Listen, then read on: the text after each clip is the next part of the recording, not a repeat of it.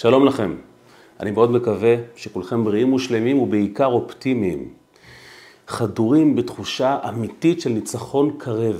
זה מאוד חשוב כי חשיבה חיובית יוצרת מציאות חיובית ואנחנו יכולים לשנות את המצב לטובה. אבל האמת היא שהמצב כבר יותר טוב. כשהחלה המלחמה, בעיקר אחריה, דיברתי עם הרבה מאוד יהודים, גם הקהילה שלי, גם מהארץ בכלל, אנשים נתפסו לחרדה איומה. אפשר להבין אותם. השילוב הזה של עדכונים מהשטח די מלחיצים, יחד עם קטעי וידאו של רבנים שהסתובבו והבטיחו שהנה החלה מלחמת גוג ומגוג, לא הוסיפו לשלוות הנפש של אנשים. אבל אמרתי להם שהם טועים. הם טועים טעות חמורה, כי אם להיות רגועים מהמצב הביטחוני זה דווקא עכשיו. מעולם לא היינו מוגנים יותר וביטוחים יותר במישור האישי, במישור הלאומי, כמו עכשיו. המצב הנורא ביותר, המסוכן ביותר, היה דווקא לפני שהחלה המלחמה, לפני שמחת תורה. כי לפני שמחת תורה חיינו באשליה. רימו אותנו. זה המצב הכי מסוכן שיש, כשאתה לא יודע שאתה מאוים. הדבר הזה מזכיר את המחלה הזאת, הדי נדירה, אבל שתינוק נולד בלי יכולת לחוש כאב. זה קורה אחד למיליון לידות. תחשבו על זה, האדם שנולד בלי יכולת לחוש כאב. לכאורה הוא קיבל מתנה. מה יכול לאיים עליו? איך אתה יכול לאיים על מישהו שלא חש כאב? אבל זה מוגדר כמחלה. מדוע? כי אדם כזה הוא בעצם חשוף לסכנה כל ימיו. הכאב תפקידו להטריע שמשהו לא בסדר כדי שנטפל בו. אדם שלא חש כאב יכול לדמם, יכול לקרוס מערכתית, הוא אפילו לא, לא ידע להזעיק עזרה. לפני שמחת תורה, אמרתי להם, חיינו במצב הנורא ביותר של חוסר תחושת כאב. שלווה שאין לה שום צידוק. לא ידענו שצהל בכלל לא באירוע להגן עלינו. עכשיו אמרתי להם, אחרי שהכאב הנורא הזה, והוא כואב, התפוצץ, כשצהל דרוך כל כך, כשכוחות הביטחון פרוסים בפריסה שלא הייתה כמוה מאז קום המדינה, מה יש לפחד? אנחנו מוגנים מאי פעם, אנחנו עושים על פי דרך הטבע את מה שהקדוש ברוך הוא ביקש, להגן על עצמנו. עכשיו לפחד? זה מעלה שאלה מעניינת. אז הכאב הוא דבר חיובי? אם הכאב הוא דבר חיובי, למה אנחנו כל כך לא רוצים אותו? האמת היא שהסוגיה של כאב קשורה ישירות לפרשתנו השבוע. השבוע אברהם אבינו זוכה להתגלות הגדולה ביותר שהוא חווה בחייו, ומשפיעה עלינו עד עצם היום הזה בריתו של אברהם אבינו בזכות הכאב. הפרשה נקראת פרשת וירא. וירא זה התגלות אדירה, אלוקים מתגלה באופן שאתה רואה אותו. למה אלוקים מתגלה לאברהם אבינו? למה אלוקים נראה לאברהם אבינו? כי כאב לו. איך אני יודע? רש"י אומר, וירא אליו השם, אומר רש"י, לבקר את החולה. הקדוש ברוך הוא הגיע לאברהם כדי לבקר אותו. אגב, זה נורא מעניין, מאיפה רש"י יודע שהקדוש ברוך הוא הגיע לבקר את אברהם אבינו? נכון שהגמרא אומרת את זה, אבל זה לא על פי הפשט אולי. אולי אלוקים סתם בא לבקר, סתם בא להגיד שלום, עבר באזור. התשובה היא שזה הפסוק היחיד בתורה שהקדוש ברוך הוא מתגלה ולא אומר כלום. תמיד שהקדוש ברוך הוא מתגלה, הוא מצווה משהו. כה אמר השם, ויאמר השם, כאן וירא אליו השם, ובפסוק הבא אברהם כבר רץ אחרי האורחים שהגיעו לאוהל. אז למה הוא הגיע? אומר רש"י, בוא נחשוב, וירא אליו השם, יש רק סיבה אחת, לבקר את החולה. כשאתה מבקר את החולה, אתה לא בא לדבר, אתה בא להיות לידו. הקדוש ברוך הוא בא להיות ליד אברהם אבינו, כדי לחלוק את הכאב, כדי להקל עליו. זאת אומרת שאברהם אבינו זוכה בפרשה, ועל שם הביקור הזה נקראת כל הפרשה, בגלל שכואב לו. הכאב הזה זיכה את אברהם בפסגה רוחנית, בשלמות כזו, שהוא כל ימיה חיכה לה. עד כדי כך, שעד ברית המילה, עם כל ההיסטוריה שלו, הוא לא נקרא תמים, הוא לא נקרא שלם. ועכשיו הקדוש ברוך הוא אומר לו, יתהלך לפניי ואהיה תמים. עכשיו, כשתעשה ברית מילה, אתה מגיע לשלמות. אז הכאב הוא טוב, הכאב הוא לא טוב, אנחנו רוצים כאב, אנחנו לא רוצים כאב, אנחנו לא מאחלים כאב. אתם לא ראיתם אדם שמגיע לחבר אהוב ואומר לו, איי, שהקדוש ברוך הוא יעזור, שיכאב לך כל כך. זה טיפשי. מה היחס הנכון לכאבים? כדי לחשוב על זה, נתמקד בשאלה מאוד מעניינת ששואל הרבי מלובביץ'. איך יכול להיות שאברהם אבינו בכלל חווה כאב? אם ברית המילה, ואכן ברית המילה, היא פסגת חייו של אברהם אבינו, כי היא מביאה אותו לחיבור כל כך עמוק, לברית. ברית זה אומר קשר הדדי, מרגע זה הקדוש ברוך הוא ואברהם נעשים שותפים נצחיים. אברהם, בניו ובני בניו. איך יכול להיות שהרגע הזה מכאיב לו בכלל? כשאדם חווה התרגשות גדולה, אפילו אדם לא קדוש, אפילו אדם לא צדיק, כשאדם חווה פסגה, בקלות הוא יכול לשכוח שהוא רעב, שהוא צמא, שכואב לו. שמענו עשרות סיפורים על לוחמים בשדה הקרב שנפגעו ולא חשו כאב. כי בלה, בלהט הקרב, בלהט המשימה, לא חשו. איך אברהם אבינו חש כאב בכלל? איך הוא הרשה לעצמו לחוש כאב? איך קרה שהוא מרגיש את הגוף שלו בשעה כל כך מיוחדת? יש סיפור מפורסם, שגם אותו הרבי סיפר בהקשר אחר, על האדמו"ר ממוז'יץ, שהיה צריך לעבור ניתוח מאוד מסובך. ובגלל סיבות רפואיות והגיל שלו, לא יכלו להרדים אותו. והרופאים היו עובדי עצות. אמר להם האדמו"ר, בואו נעשה דבר כזה. בגלל שחסידות מוז'יץ ידועה בניגוניה המפורסמים, תנו לי לנגן ניגון. אני אנגן ניגון, אני אשקע בניגון, וכשאני שוקע בניגון אני לא חש את העולם סביבי, אני לא חש כאב. תניחו לי לנגן ניגון, כשתראו שאני בתוך הניגון, תתחילו לנתח.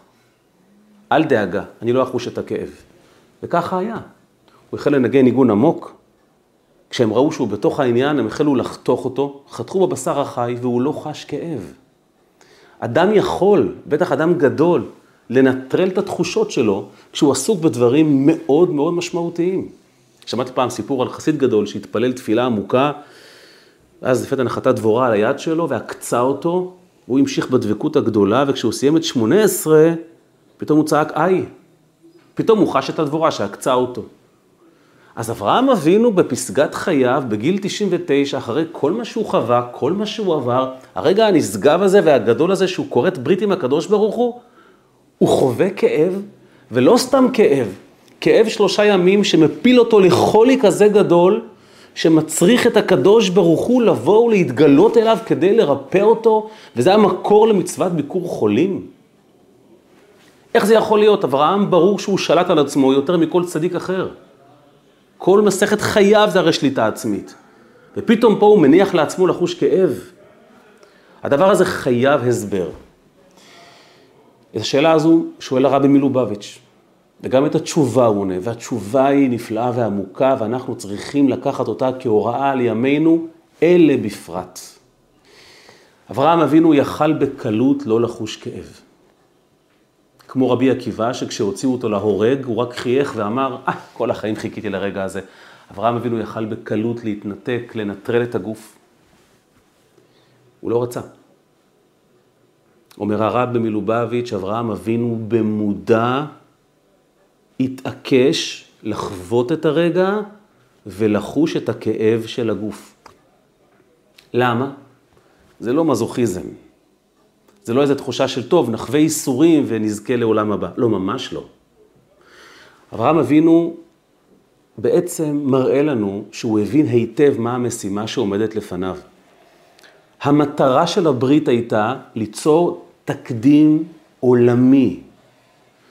חיבור שלא היה כמוהו עד אז בין אלוקים האינסופי, הבלתי מושג, הבלתי נתפס, לבין גוף גשמי מוגבל. כזה חיבור לא היה עד אז, ובזכות החיבור הזה שיצר אברהם אבינו, בסופו של דבר, הקדוש ברוך הוא ירד לעולם במתן תורה, וזכינו לקבל תרי"ג מצוות. זו הפעם הראשונה שנוצר מפגש כזה בין אלוקים שאין לו דמות הגוף, לבין גוף גשמי מוגבל. אברהם אבינו בעצם אומר לנו כך, אם הייתי מנטרל את הגוף מלחוש כאב, למעשה הגוף לא היה שותף לאירוע. כי גוף מגיב בצורה גופנית. אחד מהדרכים, אחת מהדרכים שגוף מגיב להם כשהוא חווה חוויה, זה כאב. בטח כשאתה פוצע אותו. וכיוון שאני ידעתי שהמשימה עכשיו, זה שהגוף יחווה את החוויה של החיבור עם הקדוש ברוך הוא, אם לא הייתי חש איזשהו כאב, זאת אומרת שהרדמתי את הגוף, זאת אומרת הוצאתי את הגוף מהסיפור, הוצאתי אותו מהאירוע. הוא לא שותף לחוויה. אם הוא לא שותף לחוויה, לא נעשתה כאן ברית. הדבר הזה דומה לצורך העניין לבני זוג שמתחתנים. בני זוג שמתחתנים זה כמעט הזמנה לכאב. הם הרי שונים כל כך, כותביים כל כך, הם בהכרח עומדים להכאיב מתישהו אחד לשני. הוא יגיד מילה, היא לא תבין, היא לא תבין, היא תיפגע, היא תגער בו, הוא יציני, מישהו בסוף יבכה. אז מה, זה אומר שזה רע? לא. זה אומר שנוצר פה ייחוד, וייחוד בין שני הפכים יכול לעתים להכאיב. אבל זה לא איום על התהליך, זה סימן שהתהליך מתממש. אברהם אבינו אומר לנו, אם הייתי מוותר על הכאב, לא הייתי זוכה לוירא אליו השם. הסיבה שאלוקים התגלה אליי, הסיבה שהאפלתי לפסגה הרוחנית שאליה שאפתי, זה בגלל שהגוף היה שותף מלא לתהליך, וההוכחה היא הכאב שחוויתי. במילים אחרות, כאב, המושג הזה שנקרא כאב, לא נועד להפריע לנו. תזכרו את השורה הבאה, הכאב מטרתו היא לחדד את המטרה לשמה אנחנו פועלים. זו הסיבה שיש כאב. כמו שכאב נועד להטריע מפני סכנה, יש פצע, טפל בו, יש בעיה, תתייחס אליה, כך למעשה, ככל שהכאב גדל, הוא יותר מחדד לנו מה המטרה אליה אנחנו הולכים. ככל שהמטרה ברורה יותר, הכאב פחות יעסיק אותנו, או אפילו ישרת אותנו. קחו את האירוע האחרון של שמחת תורה. כולנו יודעים, לצערנו הרב כמובן, שהטרוריסטים המנוולים מעזה הצליחו יותר מאשר הם חשבו. הם לא חשבו שהם יכבשו את כל הגזרה. הם חשבו שהם יחדרו, הם יתקלו בצהל ויהיה עוד איזה אירוע, ירצחו כמה ישראלים, השם ישמור, והם יחזרו לחורים שלהם, וימשיכו לנהל את המערכה מולנו. אבל הם הכאיבו לנו יותר מאשר הם דמיינו, והדבר הזה התהפך עליהם. הם כל כך הכאיבו לנו, שקיבלנו סוף סוף אומץ לעשות משהו שמעולם לא היה לנו. כולם מדברים על לכבוש את עזה, למחוק את עזה, מאיפה זה הגיע פתאום? שנים הזהירו אותנו, לא להיכנס, אם ניכנס, מה יקרה, יהרגו. נכנסנו. מה קרה? מאיפה האומץ? הכאיבו לנו. מה עשה הכאב, מעבר להיותו מאוד מאוד כואב ומיותר? הוא חידד לנו כמה המטרה הזו חייבת להיות מושגת. עוצמת הכאב היא כעוצמת המטרה שאתה חותר אליה. אם המטרה ברורה לך, הכאב ישרת אותך, ואולי אפילו תחסוך אותו. כי אם לפני שמחת תורה, היינו חשים בזה, בלי לחוש כאב, היינו פותרים את הבעיה. אבל לעתים אנחנו לא חשים. אז הקדוש ברוך הוא ברא את הכאב כדי לחדד לנו. המטרה הזו ממש גדולה, לכן הכאב הוא בהתאם. אברהם אבינו אומר, הכאב הנורא של ברית המילה רק חידד אצלי כמה המטרה הזו חשובה. איזה חיבור עצום ועוצמתי הולך להיות בו. כמו בני זוג שרבים. ההיתקלות רק מעידה איזה חיבור עמוק עומד להיות כאן. איזה חיבור בלתי אפשרי עומד על הפרק. וכשאתה ממוקד במטרה, פתאום הכאב כבר יותר לא מאיים עליך. הוא יותר לא מפחיד אותך. זה רק מחדד אצלך את החתירה למגע ואת הפתרון.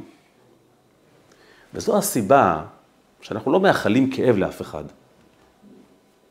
אבל אנחנו לא מאחלים עוד יותר שהאדם לא יחוש בכאב ולא יחוש בסכנה. סיפר פעם מזכירו האישי של הרבי, הרב גרונר, סיפור מדהים בנושא כאב. נכנס פעם רופא לרבי, הרבי סבל מכאבים איומים. הייתה תקופה שהוא סבל מהרגל. כאב איום ונורא. אז קראו לרופא. הרופא נכנס ואמר לרבי שיש כדור נהדר שאפשר לקחת והכאב יפוג. התגובה של הרבי הייתה כזו. אם הקדוש ברוך הוא נותן כאב, לא כדאי להיפטר ממנו. מדהים. אבל, אז הרבי חשב רגע ושאל את הרופא, תגיד לי, הכדור הזה, כמה זמן לוקח עד שהוא משפיע? והרופא אמר. ואז הרבי הוסיף ושאל, וכמה זמן לוקח עד שההשפעה של הכדור פגה? והרופא ענה. ואז הרבי אמר ככה, אם זה כך, אני אקח את הכדור לפני התפילה, בטווח הזמנים שבדיוק יתחיל להשפיע הכדור בעת התפילה, ויפוג אחרי התפילה, כי אני לא רוצה שהכאבים יסיחו את דעתי בעת התפילה. אתם מבינים את הוויז'ן? אתם מבינים כמה זה מדהים, איזה יחס מדויק לכאב?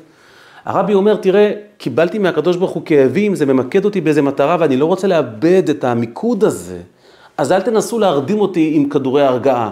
אני אתמודד, אבל איפה אנחנו דוחים את הכאב, איפה אנחנו לא רוצים בשום אופן ופנים כאב, כשזה מצליח להאפיל ולבלבל אותנו, כשהכאב גדול מדי, ואז אני לא מצליח לראות את המשימה. זאת אומרת, אומר הרבי, אני צריך להתרכז בתפילה, בתפילה אני מעדיף שלא יהיה כאב, כי יש לי משימה ברורה לבצע, לפני ואחרי אני אתמודד. הרבי כאן נותן שביל זהב של אברהם אבינו להתמודדות עם כאב. כל עוד המטרה שאתה חותר אליה גדולה מהכאב, אל תנסה להיפטר ממנו. הוא רק ישרת אותך. הפוך, עדיף שיכאב.